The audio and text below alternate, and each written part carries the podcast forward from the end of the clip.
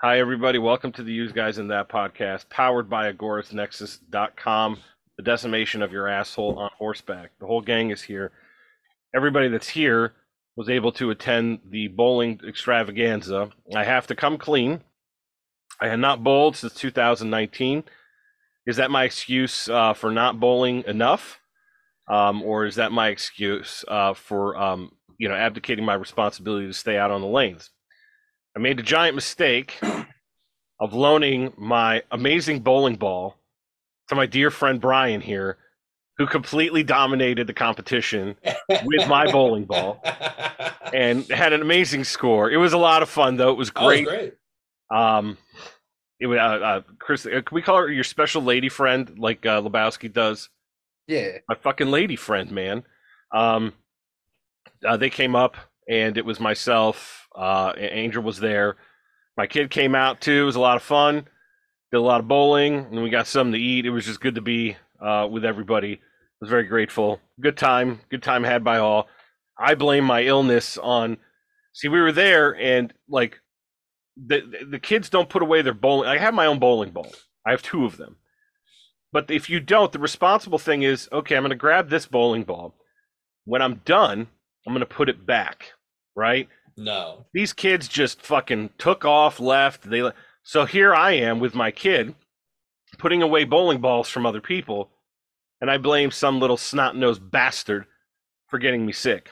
I'm not very happy. I'm having a hot toddy right now. I put too much whiskey in it.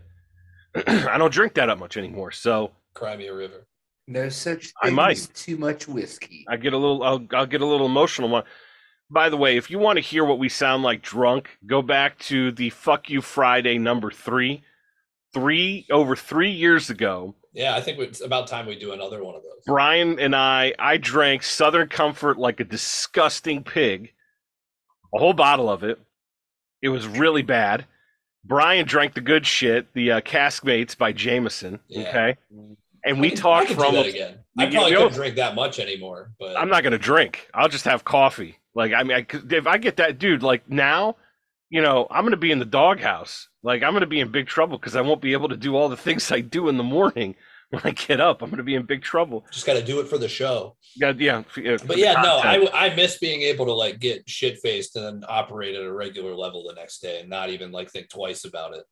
Like I know we've could- talked about it before, and Christopher's been there too. dream about it now. No, like when I was when I was 21, I was working for a welding supply company called uh, Aga Gas, AGA Gas. It's on East Mhm. South Street in Akron. Okay, and I rolled like welding cylinders and put them on the trucks and shit like that, and help people get like um like uh, uh, t- uh like rods, like welding rods and all that stuff, safety equipment, stuff like that. Yeah. Filled propane, all that, Propane accessories, yeah. and accessories. I'm not gay. I sell propane. Um, Mhm.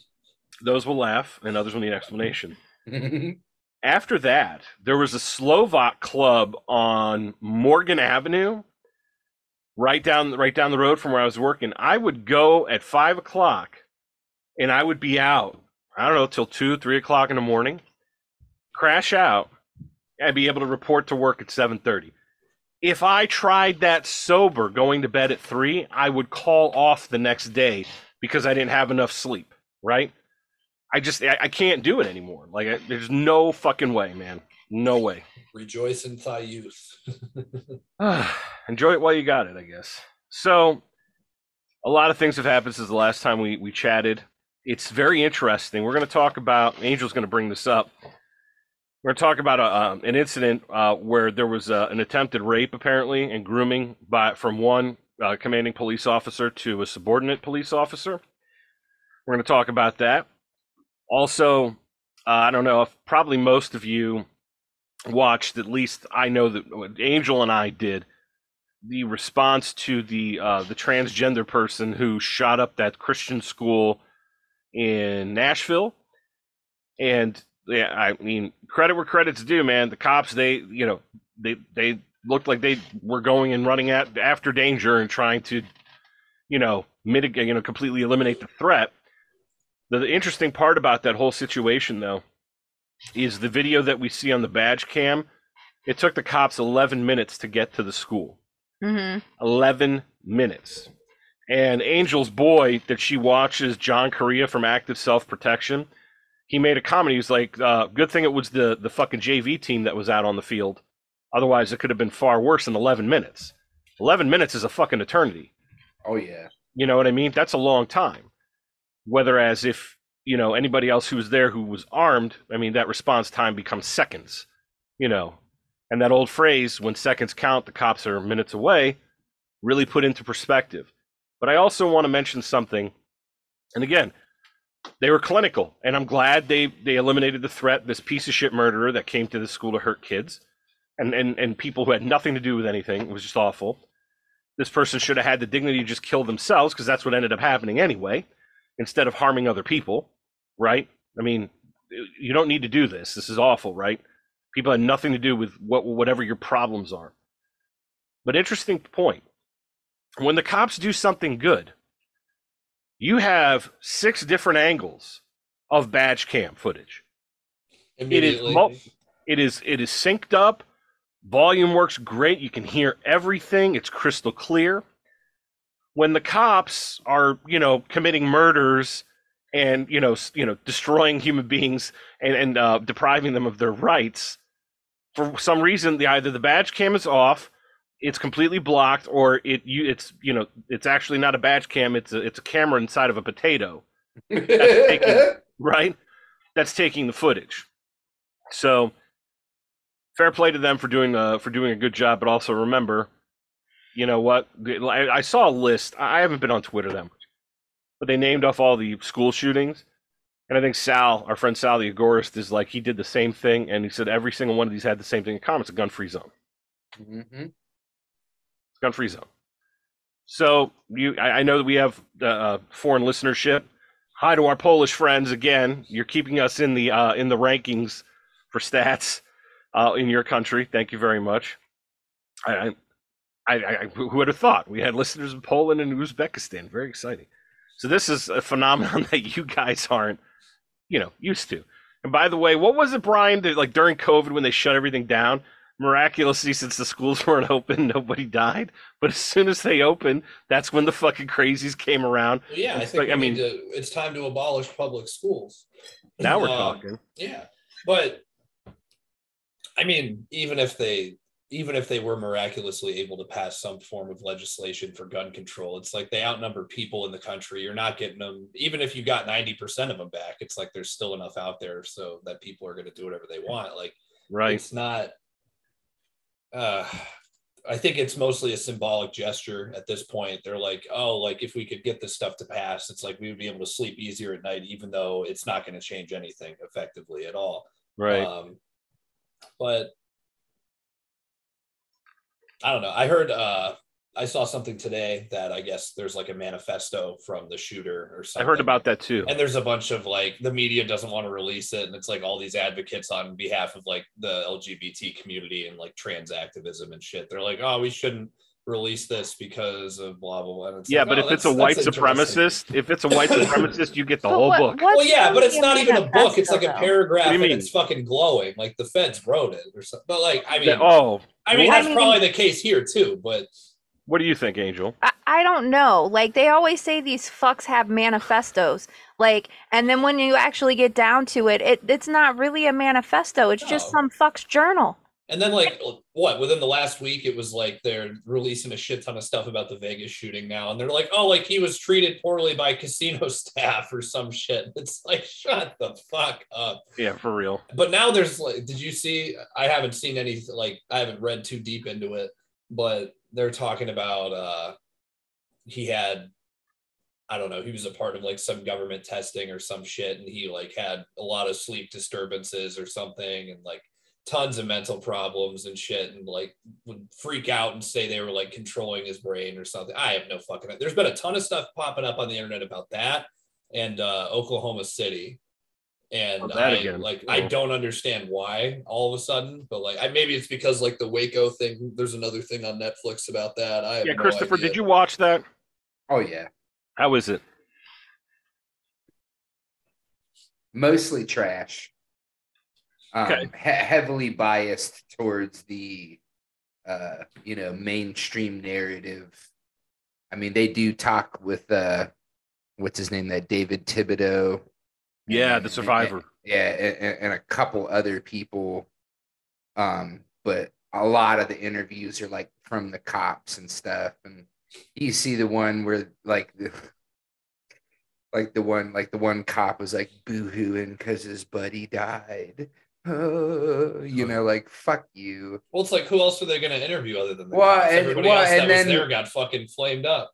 True, but uh, yeah, it was just heavily biased towards you know the mainstream government narrative.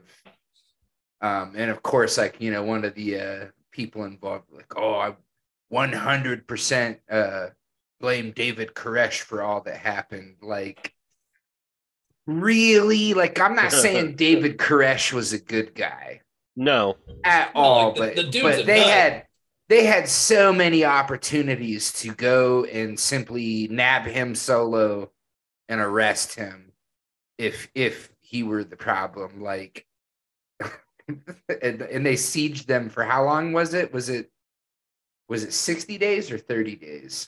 No, it was like, hold on. Yeah. p- I pull thought it it was like 70 days. Seventy days. Hold on, let me, well, let me find Google here. as we wait on bated breath. Who's baiting? not me. I'm not. in Go away, baiting. Baiting. Holy shit, my fucking internet. is President being very slow. Camacho. Oh, 50, okay, 51 days. 51 days. Okay. Fifty-one. Okay, so it was, it was almost sixty. And days. 76 died. Okay. which was like it was so horrible how they went about it like like they literally they made david koresh look like a fucking prophet Yeah, they Like, ev- fulfilled every- his prophecy. yeah, they fulfilled his prophecy like there's people True got armor and and to what 76 of them it was fucking armageddon Yeah. yeah.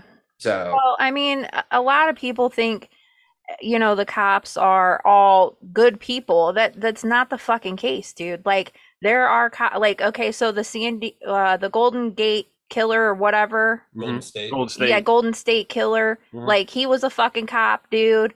Like there are a lot of stories of missing people who they were last seen with a fucking cop. There was just one story that I read um a few months back where like this cop kidnapped this homeless dude and like just fucking beat the shit out of them and just dropped them off someplace and we like covered that here. yeah, that's what in it was. Florida. Yeah. something like 40% of cops abuse their spouses Yeah. Yeah. Like Or how about Chicago and the illegal detention center? Uh, Angel, do you remember us talking about that? mhm, Where they it was a torture a torture center. They literally took people to be tortured in Chicago. yeah. Or how about this one, right? So, like you said, with the you know, a lot of the, the these people are last seen with police, and at the same time, you put the statistics with Chris, and that's what's reported. That is what the reporting that we do get. Mhm. So, who knows what the real number might be? Right. Let's not forget also about the bombing of a Philadelphia neighborhood by the cops. Mhm. The- bomb. the philadelphia move was is that what it Move. was? Phila- Yeah. Yep. Dropped it from the helicopter. Yeah, they borrowed it from the fucking National. Guard. Yeah. It was a bomb. They literally Yeah. bombed the neighborhood. Yeah. Mhm. And I was like, I was They, like, they taken aback by never that, taught Yeah. us about that in school. No. Oh no, we're didn't not. about that until like a couple years ago. And it never comes I mean, up. same here. Like I never heard about that until a couple years ago, man. Every once in a while, you'll see somebody on Twitter. They're like, "Oh, I can't believe the police," and then it's just like the photo of the helicopter flying, and it's like, "Oh, like, oh, really?" Yeah. Yeah, it, whatever, man. Like, do they? People won't care until it's happening to them. I will. When it came to this Nashville business, I do got to give kudos. It looked like they rushed in there as fast as they could, and they were trying to do Yeah, what they they're supposed to do. You know what I mean? Which the is two the- guys that shot were Marines, I'm pretty sure. So well, that doesn't surprise me at all because Not it was all. clinical. It was clinical. it- Yeah, like At least surgical. one of them surgical. was. Yes, it was fucking. It was ice cold. And then the John Correia uh, guy that she uh, that she turned me on the watching. I didn't know this was a phrase a- called anchor shots, like shots after the fact. Um, like the rifleman takes, like you know, is the one who puts the target down. But as there's movement, that's uh, the the fellow with the uh, with the Glock. yeah, He he shot into the into the killer, and those are called anchor shots to make sure that the target doesn't go anywhere. The suspect, like you know, in this case, the murderer, and you know, it was twitching. a little bit, but that's you know volu- involuntary muscle spasms as you're expiring. We get it, but it was. I enjoyed watching what I at least want to believe is good. You know, are good people trying to do something good with their job. Like there's cops that do rescue people when they find that they've been trafficked. Right, human trafficking. It does happen, and you do. They they do catch people, and that's kind of what I want you to do, as opposed to writing traffic citations. You know what I mean? Or I smell weed in the car. Like I don't Mhm. need you to do that. There's or, or no knock raids at No- the wrong house. at the wrong house and murdering people who had nothing to do with it. Yeah, there's that too. hmm Like we could go on. The list goes on and on. So Angel, Yes. let's get started with this uh, particular story uh, regarding the uh, this individual who was being groomed and an attempted sexual assault. Okay, so um apparently there's this and I think this is in uh Virginia, is that correct? Yeah, I think it's in Virginia. Okay. So um James City County is where this incident took place and there's this officer, his name's Michael Rusk. Um he was out at a bar um you know with one of his coworkers who happened to be his sergeant or his superior officer. And during this outing, um, Michael shot his superior officer.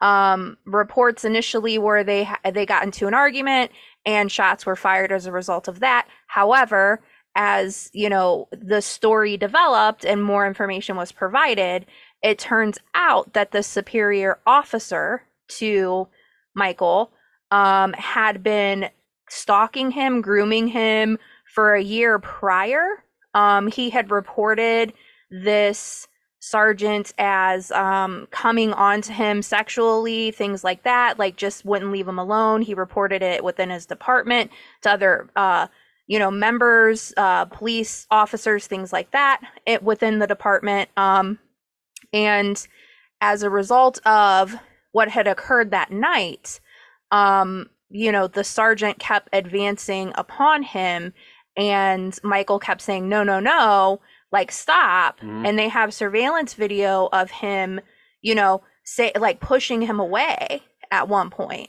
Um, and the sergeant just kept after him, and he was afraid that he was going to be raped by this officer, so he shot him. And this is a result of the behaviors, um, the unwanted, you know, advances on Michael that he, ex- you know, had said several times. He even pushed the guy away, and he just wouldn't stop. Um, Michael was afraid, you know, for his own safety, for his own well-being, and he shot this um, sergeant in self-defense. So hopefully, you know, he gets uh, absolved of our, all the charges. But I do have this video here I can share so everybody can um, watch and listen if if that's okay. Yeah, of course. Play it, please. Okay.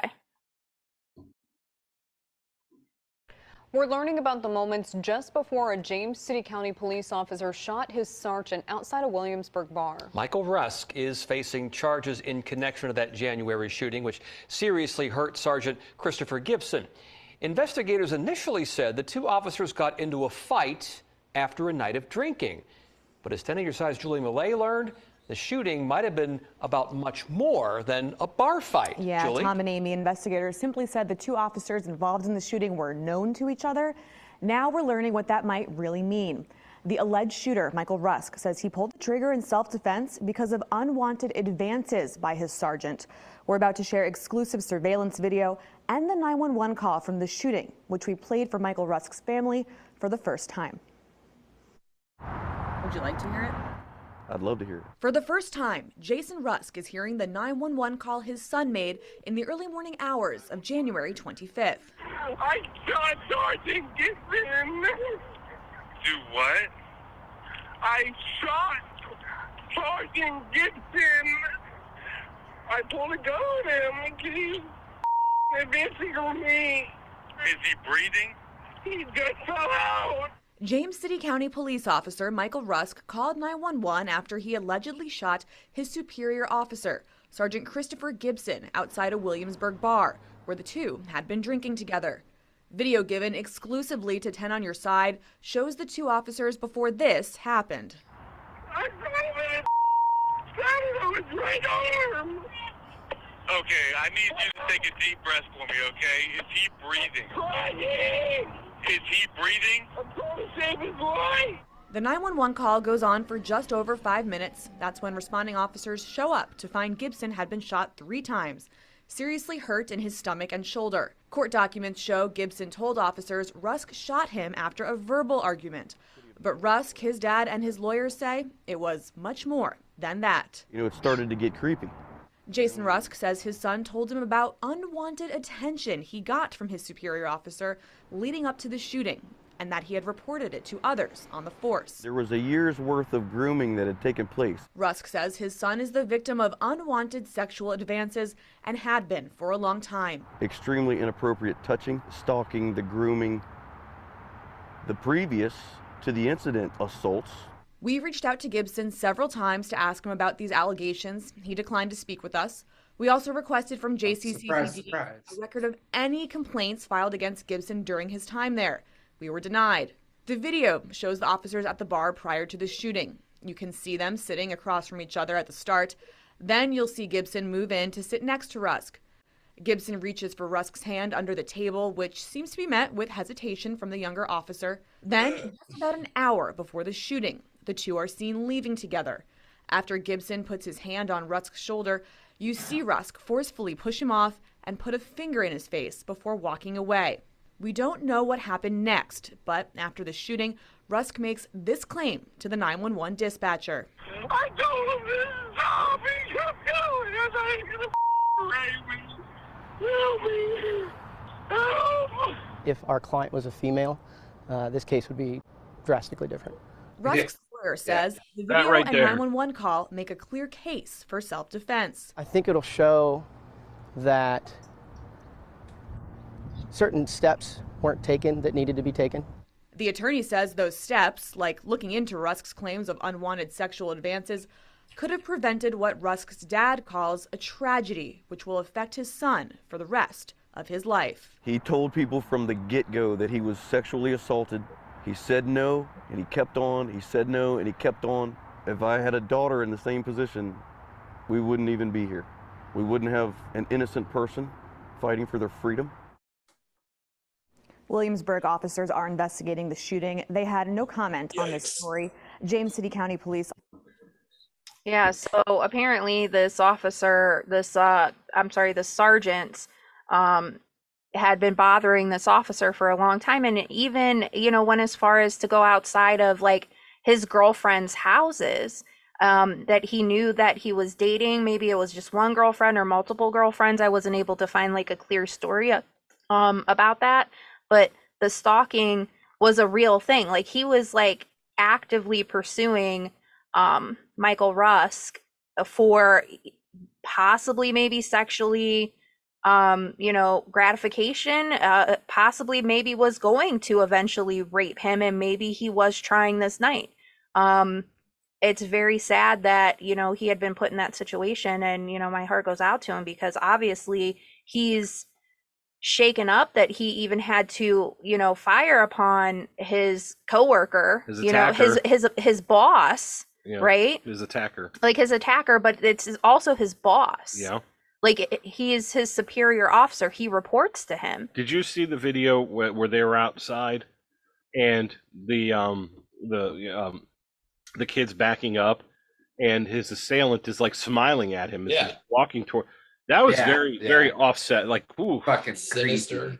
creepy. yeah Fucking creepy. very sinister yeah well, I, I certainly hope um justice prevails in this case because that you could tell that that kid was he was completely very distraught very Oh, shaken yeah. up Yeah. I mean, that 911 calls like, it's chilling Jeez, yeah, it is. Like, I get goosebumps just thinking. Yeah, about it's- I mean, and like you know, to, the lawyer and the dad both echoed you know what you know all of us our sentiments. If it if this was a woman, this conversation is entirely different. Yeah, Well, entirely different. like there's so many like layers within this as well because if you i mean we've heard multiple times before like if you are not um compliant with what the rest of the you know department is doing and you speak out against any actions that you uh deem to be you know immoral maybe uh ethically whatever um, they won't come and fucking help you. That's right. They won't help you. Like so you you feel trapped to put up with things that ordinarily like in a day-to-day basis you wouldn't put up with from somebody else even maybe one of your own family members Right. but because like it's tied to your job your career and possibly your life on the line when you're out on a call and something goes awry and you need backup nobody will fucking show up Right. so you just eat the shit sandwich and it sounds like this kid had been eating a shit sandwich for a long time Way too fucking long. yeah Agreed. Yeah, that's um and thank you for sharing that. Christopher brought it to our attention. So we appreciate.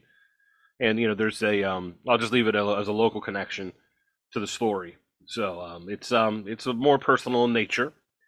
Um and we hope that uh, in on the rare instance that justice does prevail that it that does prevail in this case and this individual is exonerated for you know defending themselves uh, in the face of an attacker. So I um I don't want to spend you know like I don't want everybody to get down and depressed. I know we're very good at that, but I'm going to do it anyway. Couple things. First and foremost, I love bringing this to Angel's attention. Angel, you heard of this? You ready for this? yeah i'm ready So euthanasia is not just a record by Megadeth. Okay, oh you don't say it is an actual term. Okay. okay Whatever, dude. Dave Mustaine invented that too, along with all of Metallica's songs. I know. okay I, I've heard it. I've heard it. And Dave's great. We love Dave. I love. I, I posted a meme while on the family Facebook that says, you know, Megadeth be like the government sucks. 18 guitar solos. You know, like that's that's cool because I'm here for the Marty Friedman extravaganza and the Dave Mustaine. But in this case, so we we have some listeners in Lithuania. We think you're great, but this one guy, he's a real gem. So you ready for this? Are, are you are you are you ready? i am ready sir Do you like going on roller coaster rides? sometimes Brian, are you a roller coaster enthusiast? I like him. I just hate standing in line. It's not worth Okay. it. Line aside, though, the ride is fun. Yeah. Christopher, you like uh, roller coaster rides? I do. I do. As do I. I was a, uh, for those of you that are not from the area, we used to have this thing called Geauga Lake, which was amazing. The corkscrew, the double loop, and they had the Raging Wolf Bobs, the Big Dipper. Uh, those two were wooden roller coasters that, you know, if I rode one now, if I, f- you know, fit in the seat. You need Um, surgery. Oh, yeah, you need back surgery. Like, I mean, I don't know how we got out. I don't know. how- Rickety as fuck. Yes. like you actually felt that your life might be in danger. You might be in danger. Which part that was the thrill. thrilling part of the ride. Yes. So check this out. Lithuanian man designed euthanasia coaster to humanely take the life of a human being. Oh my god. I've seen I've heard of this. Let me tell you something.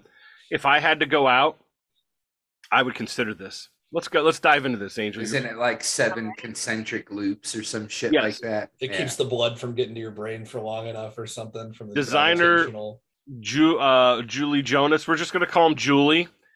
Um, Julie even drew up the plans for the Fatal theme park attraction in 2010, so this wasn't really that long ago. Calling it a hip, hip uh, a hypothetic death machine in the form of a roller coaster engineered to humanely, with elegance and euphoria, take the life of a human being. Uh, I was interested, but now you have my attention. Because I mean, you know, you're getting old, and you get the the kidney dialysis. The roller coaster ride might be a better option.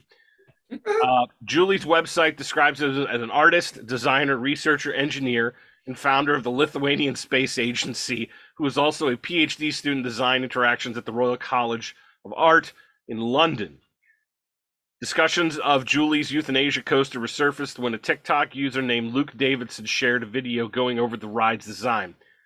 You can only ride this roller coaster once. Gee, thanks for the fucking clarification, Luke. It says euthanasia roller coaster. Hey, you only get one ride. Thank you for clearing that up. We weren't sure. We didn't know if we had to ride it several times. Thanks for clearing that up. It's capable of holding up to 24 passengers. Hey, so you won't go alone, right? Okay. Once they're all aboard, there's a slow ascent to the top, which is 510 feet in the air. That's Oh shit. it's pretty high up there. Oh, that's just a little bit smaller than the tallest building in America. Once they are at the top, it gives everyone the decision to stop and go back down safely. After that, Does everyone it have to be unanimous? Uh, well, I bet you you that's a hell of a climb down. Like if you're old and dying, They got you locked up, right? Okay, okay, Frank, you want to get off this thing, you can, but you've got to walk 510 feet, and your walker is already packed up and ready to go to the next user. So guess what? You got to slide down on your ass. It's not going to be good. So, okay, everybody has to press a button. Everybody that's on the ride has to agree. Press a button to start that ride. From there on out, those left riding the euthanasia roller coaster experience a drop at a speed of 223 miles per hour before going through several loops that get smaller and smaller in size. In the end, Julie himself explains that the speed and design of the roller coaster would cause riders to lose consciousness and then eventually pass away from the lack of oxygen going to the brains. The biomonitoring suit that passengers will wear double checks if there's a need for a second round, which is extremely unlikely as a result is guaranteed by the sevenfold repetition. I love Julie. He's thinking ahead, like, okay. It's all about checks and balances. That's right. Did the did did the patient shit himself? Okay, that's a good sign. That's a good sign. Yeah, did, they, did they void their bowels? right. yeah, they clearly did. They're clearly dead. And this killer coaster isn't the only macabre design that has sprung from Julie's brain. Julie's filled with great ideas. He's also dreamt up the plan for an artificial asteroid made up of entirely human bodies called the Planet of the People. Sounds communist to me. This is fucking ridiculous. Either way, it's going to end up with a bunch of dead people. Its purpose to see how well humans could fare in space without gravity. Not well. No, no good. It doesn't appear that Julie's euthanasia coaster will become a reality anytime soon. Maybe in Canada. Maybe in Canada. Oh my God, this was great. This is great. So thanks to Julie for that. We bring you more of the same. Now, I do have to bring it to the next sad item. Angel, you pull up that story that's in the use guys uh, email from it's uh, P A J A R O N I A N dot com. I don't know how to pronounce that. Paja Pajaronian? Pajaronian? Um, yes, I don't I want to say yeah. Punjab, but I don't think it's it. from um I got India. it. I got Yeah. it, sir. So, like any normal human beings, we on the show advocate for the protection of children because we're not scumbags, right? We we love kids, even though they're a pain in the ass. Don't put their bowling balls away. There's no excuse for fucking harming children. Okay, none. And I've advocated, and I'm sure that I may not be speaking for everybody, but I'm speaking for the majority of us, that those who harm children should be executed immediately. I mean, we don't have time for this. Like, I'm sorry. I completely break with people who don't agree with this. This is your government at work. Violent court ordered removal of children sparks community outcry. This is Santa Cruz. Okay. California, Yes. for those who don't know. All right. For the purposes of this article, Maya and Sebastian Lang's story begins on October 20th when a group of strangers paid a late night visit to their grandmother's house where they had been staying. After trying unsuccessfully to convince the kids to come with them willingly, the strangers carried them kicking and screaming to a waiting car. From there, they were taken to an undisclosed location in Los Angeles, a 350 mile drive. Because 15 year old Maya expected this to happen, she had told several friends to be ready for her call. They showed up in mass, bringing families and neighbors with them. One of the people took a video detailing the transporter's actions, which garnered more than 100,000 views before YouTube removed it. Amazing. It still exists on Instagram, and here are the links. Be warned, the content is disturbing. The strangers were, quote, transporters from Assisted Interventions Incorporated, a privately contracted company based in New Jersey that carries out court orders to remove children, always under court order, in contentious custody disputes. Maya and Sebastian's situation is not unique. Children, th- chil- children thus embroiled are often taken to reunification camps. I don't like that phrase at all unification, reunification camp, where the parent on the other end of the dispute waits along with counselors and other employees tasked with patching up their relationship.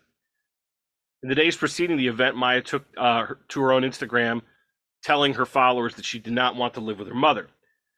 See her talking about the situation, and they have the links. This website, Pad, uh, I don't know how to pronounce it, whatever. I think it. I, I- think that's fine. Thank you. Is not delving into the drawn out combative divorce and custody fight between Maya and Sebastian's parents, and as such will not hash out the details. The fact relevant to the story, the one that Maya and Sebastian's video thrust into public view, is that the children can be taken against their will with full concurrence of the court. In the video, one man can be seen carrying the struggling 11 year old Sebastian from behind. That is followed by two men carrying Maya, one grasping her legs and the other her arms as she screams that she is being kidnapped. Witnesses say her clothes came partially off during the struggle and that her hair was stepped on and her face slammed into a car door. All this took place as two Santa Cruz police officers stood watching. But Santa Cruz Police Deputy Chief John Bush says that none of what took place in the video was illegal. Okay. Transporter, yeah, of course. Transporter said he says we're duly authorized to take Maya and Sebastian. We're doing so under the orders of Santa Cruz County Superior Court Judge Rebecca Connolly, disgrace of an Irish woman. The order allowed this, con- this contracted transportation company to physically take possession of the kids and to transport them to a location in Southern California. He stresses that the officers were not specifically to assist the transporters. Instead, they were called to the scene for a report of a disturbance, of course. Once there, their job was solely to keep the peace, uh, he said.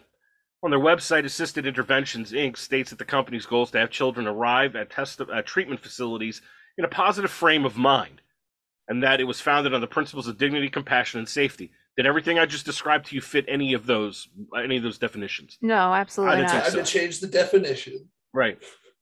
the fact that what happened is legal is cold comfort for the people who know the kids and saw them being taken against their will. Want to spread awareness to what's going on, says Kirsten Dungy, 16, who know, who has known Maya for two years and attended Pacific Collegiate School with her. Uh, Dungy helped organize the event, uh, Candlelight Vigil, drew about 50 people and protested the next day in front of the courthouse in Watsonville where the family is held. Um, uh, she also placed herself between Transporter and Maya in an attempt to stop them before police officers told her to stop interfering. We want to end reunification camps because no human should have to go through what Maya and Sebastian and all these other kids have gone through. Friends at the Candlelight Vigil describe Maya as quiet, bright, friendly, uh, selfless, although uh, thoughtful, excuse me, girl who remembered every detail of what her friends like. She's adventurous and athletic, plays volleyball, participates in theater. Student government leader, friends said. Sebastian is described smart, funny boy who hopes to go to Pacific Collegiate School with his sister next year. Family friend Matt Berlin said the children's father had no idea where they are. He doesn't know if they're safe. He hasn't seen a picture of them. He has no idea the status of his kids, and he is heartbroken. Berlin said his friend is an amazing parent. He's one of the best fathers I've ever met in my entire life. He loves his kids so much, he would do anything for them. Tina Swithin, an internationally known blogger who advocates for change in the family court system, describes the industry surrounding unification centers as like something out of a sci fi movie. I know parents who haven't seen their kids in two years after they're taken away to these camps because what essentially the court orders give full rights to people who own the camps and are making a lot of money off these things. Of course, I mean, here we are again. A lucrative business it is. Daniel Pollack, policy manager at George Washington University's National Family Violence Law Center, says that a single day at one of these reunification treatments can cost as much as $10,000. Jesus Christ. The idea stems from parental alienation, a concept first defined in the 1980s, which parents engage in a system of behaviors designed to alienate the other parent from their child. This can include maligning that parent to their kids, as well as stopping the other parent from seeing their children entirely. Alienation can also come from children who stop communicating with a parent because they're angry about a divorce. Often, courts in those cases will employ counselors to try to seek an amicable familial resolution. Parents can also weaponize the concept, using it as the counterclaim when their ex spouse accuses them of abuse, saying that the other is simply being vindictive and angry, attempting to separate them from their kids. In these cases, children are taken to reunification camp, a catch all phrase that includes hotels, nature retreats, retreats, or in the case of and Sebastian, the home of Los Angeles based psychologist Lynn Steinberg. Normally, Swithin says the children are restricted from contacting anyone for at least 90 days. Let me tell you something, my kid's 20, and if he's gone for too long at the Walmart buying Mountain Dew, I fucking text him, like, what are you doing? Mm-hmm. What- like, the Walmart's right down the road. What, what are you doing? 90 days. Dude, Marine boot camp was 90 days. I wouldn't be like a, a young child. It's different when you're 18, right? And you go off to the service. That's okay. You you, you Yeah, signed we up. got to write letters to people too, though. Like it Right, wasn't you like we were contact. totally. right. Yeah. They're not allowed to reach out to anybody. Swithin says. This is a prison. Yes, which is part of what makes it so hard to grasp that they can do this. Even in prison, you can contact your family. Steinberg did not respond to the numerous requests for comment. Pollack says the strategy often works. Yeah, no shit. Yeah, mothers frequently lose contest, uh, contested custody cases where there are allegedly abuse and the fathers cross claim alienation. In 73% of these cases, mothers who allege abuse lose custody to the accused when the courts behave or believe she is an alienator, sometimes even when the courts acknowledge that her father abused the mother or the children, she says. It's an effective legal strategy. It really tears down the credibility of a person alleging that abuse. Pollack describes the concept of parental alienation as junk science that has nevertheless garnered legitimacy in court hearings since people purporting to alienation experts testified during hearings. Part of the reason why it is so effective is there are large cottage industries serving the accused abusers. They come in and testify as alienation experts as if their junk science theories were scientific and valid and diagnosable. In fact, it's not scientifically supported. And it shouldn't be fucking admissible. I don't get why it's so what the idea of alienation. I don't think it's that far fetched. Like my parents got divorced and they talked shit about each other forever, and I didn't want to hang out with either of them for a while. Right. No, I get what you're saying. Like I, I get what you're saying. Perhaps the most terrifying aspect of the industry is that it's largely unregulated, Pollack says. That's yeah, because I'm sure regulation will help it. I'm sure the government of course. will do a great job. Yeah. They'll find another way to squeeze a, a dime out of it. That's because they are considered educational and therefore do not need the licenses required psychological or counseling services. Every valid area has a licensing board, she says, but these guys duck it. Once in the camps, with the stays that last few days, several months, the children are forced to spend time with the parent whom they are resisting contact. Interact with them with the reunification centers who try to convince them, counselors, excuse me, who try to convince them that the abuse they are alleging did not happen. Children are uh, in the camps. I lo- children in the camps. That phrase right there. Oof. Are forbidden to talk about subjects such as the past of their parents' divorce, she said. You know, the whole reason why they're upset. Jesus Christ. Yeah, just illegitimize everything. Right, yeah. And I'm sure that'll work out well for them. What let me let me take it a step further. Okay?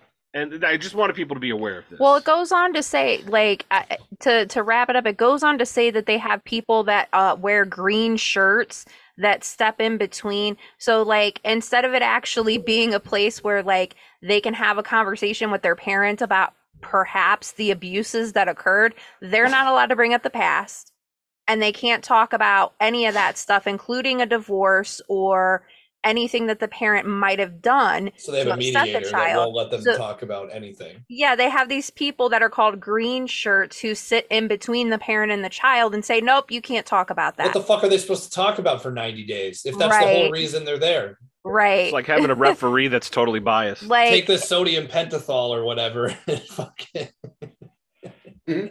Yeah. Like We're gonna brainwash you. you can't talk about the past but if you can't talk about the past how do you change and move forward with the future if you can't address you know uh issues that have occurred in in past interactions such as you fucking punched me in the face mom can you promise not to do that anymore and we can live together like do you know what i mean like it doesn't make any sense i don't get it whatever 90 days. Yeah. Yeah. We're gonna find out these camps are like secret Taliban training camps inside American borders or some shit. Like you know, don't I mean you gotta be careful with that because what if it is true? or like a CIA black site where they're dosing people with LSD. Right, right, right. Children, they're making school shooters out of all of them. Like Jesus. And they'll be like, yeah, they came from a broken home. Their parents got divorced. They got kidnapped by fucking Feds. uh, from New Jersey, some fucking LLC from New Jersey that's supposed to. Some Uh. guy named fucking Guido. And the cops watched. It's totally legal, you know. Yeah, we're here to make sure that nobody interferes with the kidnapping. Great, thanks for your help. Appreciate it. I'm sure people aren't going missing from these kind of things. Like, Oh Christ. But can you imagine if you were sexually fucking assaulted by some piece of shit and they want you to go talk to your your fucking abuser? they can't talk about it. They're not going to be able to talk about it. They're not allowed. I mean, got you got to sit there and put up with this shit. What a fucking nightmare. God damn it. Okay. This gets a little bit lighter in humor. I promise. Okay. I promise. We're getting there. We're saving the best for last. Angel's really excited for the last story. I am super. She's super stoked for it. It's very interesting. Super ethereal. Yeah, I just watched that the other night. Man, Bear Pig. Good shit, man. Good shit.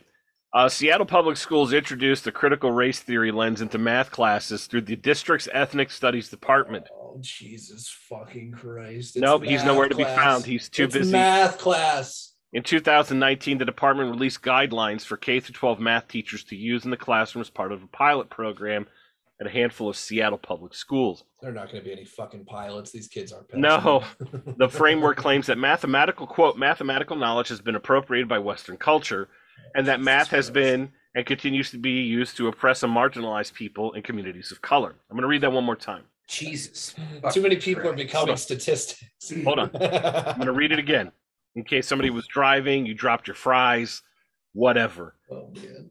Quote, mathematical knowledge has been appropriated by Western culture, and that math, or use in the UK, maths, has been and continues to be used to oppress and marginalize people and communities of color, end quote. So, black folk, Hispanic, Latino, you got math has it out for you like a motherfucker. like, math has had it with you. Massive math. Yeah. Seattle math teacher Shraddha Shirude is a believer, and I guess in this, not in Jesus, uh, using ethnic studies in her high school course, Mathematics for Liberation. Mathematics for Liberation. That sounds like Tom Morello right, wrote the title of that. Mathematics for Liberation. I'm going to put in the next Rage Against the Machine album. Piddly pew, piddly pew. wow, wow, wow, wow. to tell students that the subject is used to oppress people. She says she enjoys teaching through ethnic studies lens because it dismantles the toxic white culture of math classes. What the fuck are they talking about? All right. No, no, no, we're not done. Oh god. We're not done. Quote, when we're only teaching them that one master narrative, that the master narrative is that uh, it, that is around in society too because they grow up and they teach their kids that and that's how they approach the world. What? That's how they engage with other people. What the that's fuck are they see talking about? That's what they see as What's the master narrative in math class? It's a universal fucking language. That's what they see as law. It's all based on white supremacy culture, Shirude explains. The framework has hurt Seattle students. As noted in Luke Rosiak's book, Race to the Bottom, black students, black students' state math exam scores in these pilot programs plummeted to shocking lows. After years of consistent progress at John Muir Kamikaze Elementary, for example, the passing rate of African American students fell from 28% to 18% after the introduction of ethnic studies framework. Imagine that. Despite these results, the district doubled down. No shit. The basic argument for the math is racist crowd They won't stop until it's nine percent. right until it's zero crowd is that white supremacy culture is endemic to mathematics classrooms, and that's why black students' math scores are la- are lagging white students. A coalition of left-wing educators introduced a pathway to equitable math instruction, a toolkit introducing an integrated approach to mathematics that centers black, black Latinx and multilingual students in grades six through eight. As soon as I see Latinx, like I, you you lose me, uh, but I'm going to keep going. I got my boots on. And I'm going to swim through this river of shit like Andy Dufresne. Oh man. The group hopes educators will help remove white supremacy culture from math classes as they navigate the individual collective journey from equity to I- anti-racism. This can't be real It is because real. uh, aren't okay. So like again, I'm not trying to be you know racist, but Noted. isn't the isn't the um stereotype that all Asians are like the number ones at math? Like, why? How is it? You keep talking like that, we're going to get banned from BitChute too. I I don't know. I just can't. I is can't that, am. I wrong? You're am not. I wrong? You're Is, not isn't wrong. a, haven't Asians been stereotyped with being number one at the maths? You're pretty good at it. Okay. Yeah. I just can't wait for in like 10, 20 years. I don't know. They're going to be like, you know what? The only solution we have, we're going to undo what was it, Brown versus the Board of Education. We have to segregate the schools because the only way that African American youth are going to catch up Yep. is if we put them in a completely different classroom than all these white people, and it's going to be like educational reparations, and it's literally just going to be like the exact same as Yeah. segregated classrooms. We're gonna They've have already done with graduation. we're gonna have Harvard. some dude we're gonna have some really weird like inverse jim crow shit where it's like it's not it's actually better now because like it's the reverse but it's the same result it's it's so fucking stupid but like i guarantee you something like that is going to fucking happen and somehow they're going to be happy about it Oh, I'm sure even they though will. it's the exact They've, same thing they've Like- leaned so far left that they've no, come yeah like it's the full it's- circle. yeah full circle horseshoe fascist. theory Yeah. Horseshoe theory, exactly. Well, Yeah. well done. but Well done. like, it's So, left wing educators they doubled down on the pilot program were quick to embrace the pathway. oh god Sounds like a cult. the golden path Yes, the the le- the the red path. Last year, the Oregon Department of Education, they didn't read hi it. Riley, promoted and le- and legitimized this fringe resource in a training session for teachers, igniting a firestorm of controversy.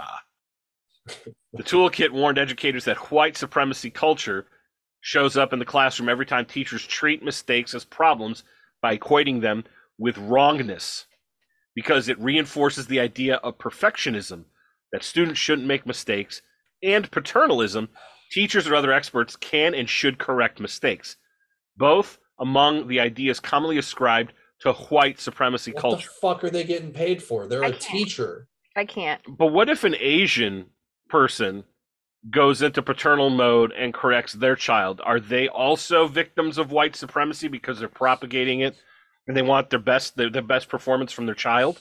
Oh man. Uh, I- no no we're This is, doomed. this is giving me a headache. for what? We're doomed. It's over. oh it's been over. It's it's th- there's no I I'm glad I am more than halfway through my life cycle because you goddamn young people wait and see how many bridges and shit collapse in your life. i mean they're already collapsing all raise over my hand. pennsylvania but teacher, so I can talk. Go ahead. Because raising your hand is to let the teacher know that No, you that's- have an answer, that's and too so close to the nazi salute so, so that you that's don't actually white supremacy blurt out and everybody talks all at once, which they address in this article. But I'm just going to say, uh, for on the record, On the record. I struggled with math my entire life, Me too. And I still do I it wasn't until I was in college that I understood how to do math appropriately. Like and I'm talking about like algebra and things like that. Like I growing up in the school system that I grew up in, they you just had to read the book and figure out they didn't teach you. They didn't show you shit and I struggled, man. Like I struggled. Yeah, but you took adva- you took advanced math in college, didn't you? You did like business calculus and all that other shit, didn't you? I did not do business calculus. No. Oh, I No, thought you did abs- advanced math for your business degree. Nope. Oh, Did not do advanced math. Like I no no no. Like you didn't do accounting or any of that. I did accounting. I did not do advanced business math, like any type of like hell fucking no, dude. Like I barely I was like failing my um second math class for um college and I brought it up from an F to a B right before like I, and I was I learned I was how gonna say that's an impressive gap to close. Did you Agreed. implement a pilot program Yeah. that taught you about the intrinsic white supremacy in your Yeah. class? That- Yeah. and I was Well- doing like all of this home extra homework, like I was rereading the chapter, like, and I finally got like the previous chapter as we were on the next chapter. So I was like, it was a fucking rough go, man. It's like I'll starting to tell you, it was a still a little struggle. behind. Oh, old white power angel over here. I'm telling you, it didn't help me, dude. It didn't help me one bit. I had to take statistics for my undergraduate degree, and I got a B plus, and it's one of the greatest fucking achievements of my life. That was hard. That was hard. Statistics is hard, man. You have like one fucking single equation is pages long. And if you fuck up somewhere along the line, it completely destroys. That's what I was destroys. gonna say. That's a lot of backtracking to figure Oh, out yeah. where you fucked up. And I, I I'm glad to know that Clearly, Hitler- white supremacist. Yeah, it was Hitler that invented statistics. I can't believe it, but now I do. Um, I and Uh, I don't want to risk giving anybody an aneurysm anymore. Um, we'll move Oh, on for that. And by the way, on a serious note, uh, shout out to uh, my kid's teammate Ethan. Uh, his father passed away on Sunday, 46 years old, Damn. brain aneurysm, Sunday morning, and uh, he leaves behind a wife and three kids. That's Uh, the entire community came together and raised over 20, uh, uh, well, no, excuse me, over 1,000 donations. I forget how much money that they got to cover the funeral expense. So the community really came together to help out the family in a time of need.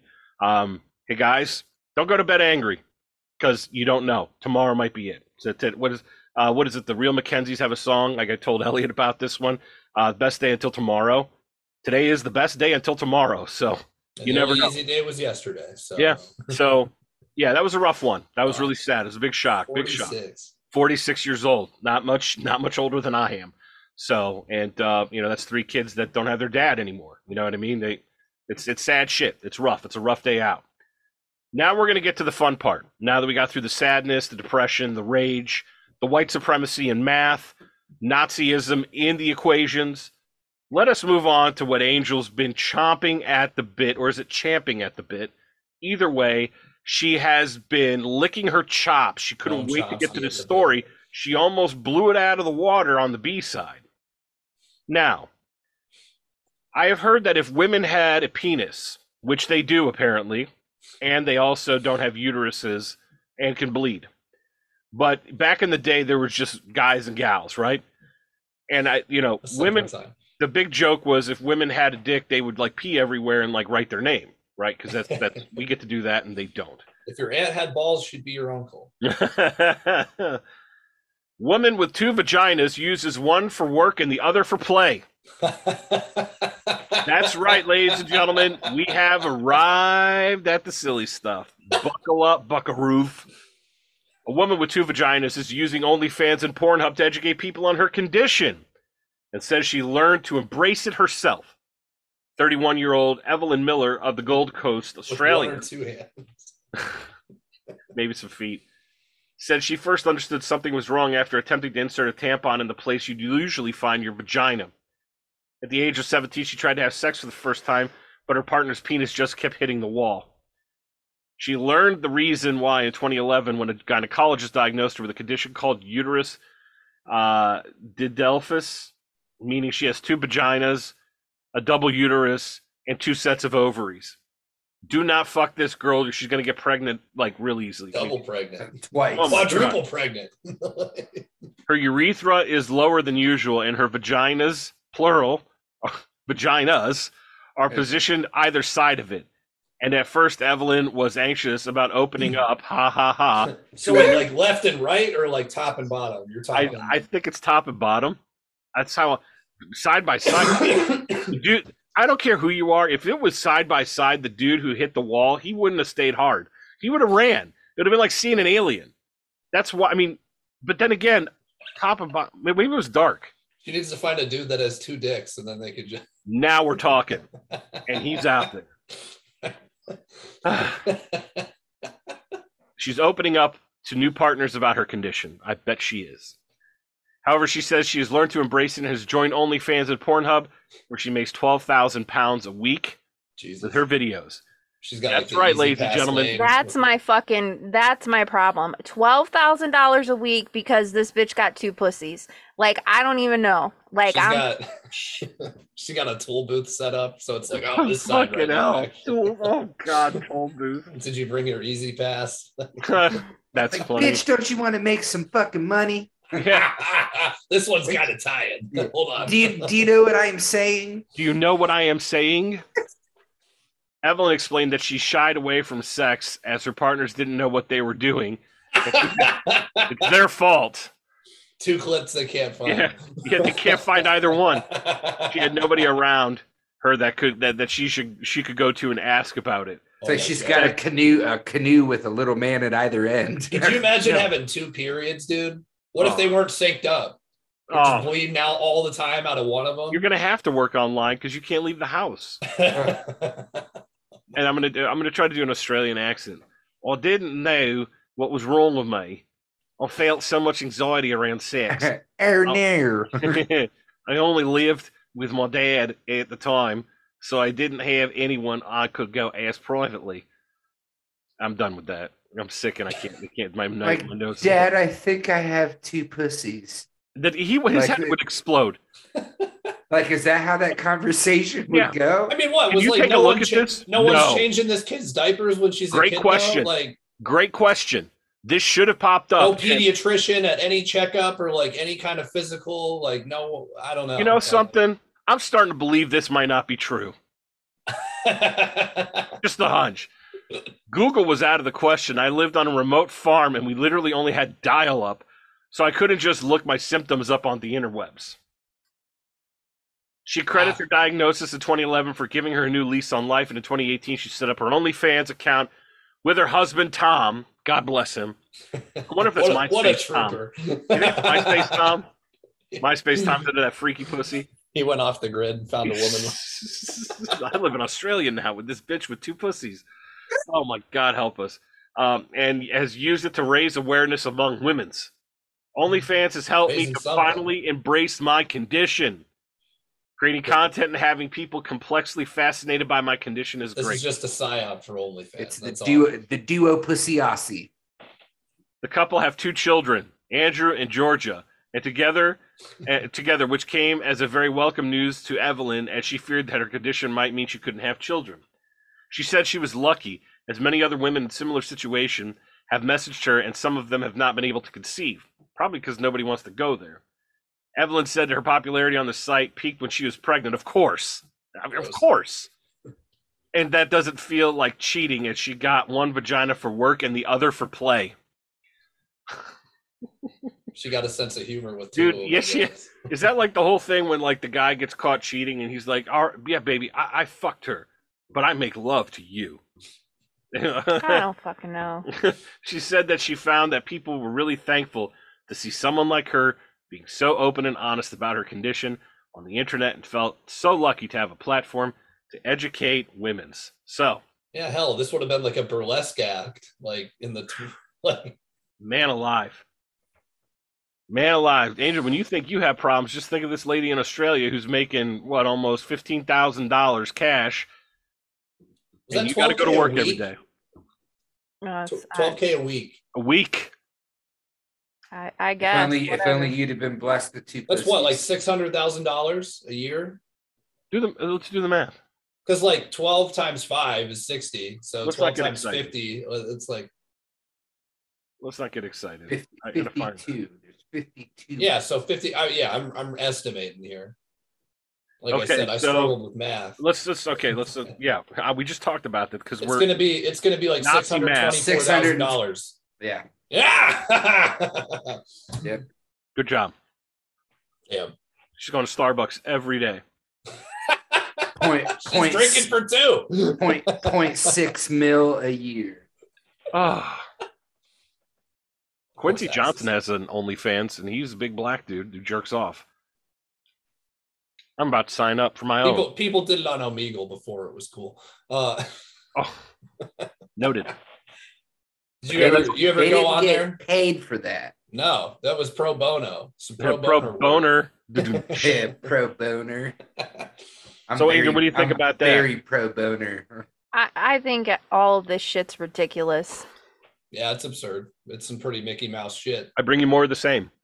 I, I couldn't wait to tell you this story, um, and I'm disappointed that you read ahead. So I wanted to get your action, your reaction in, in real time.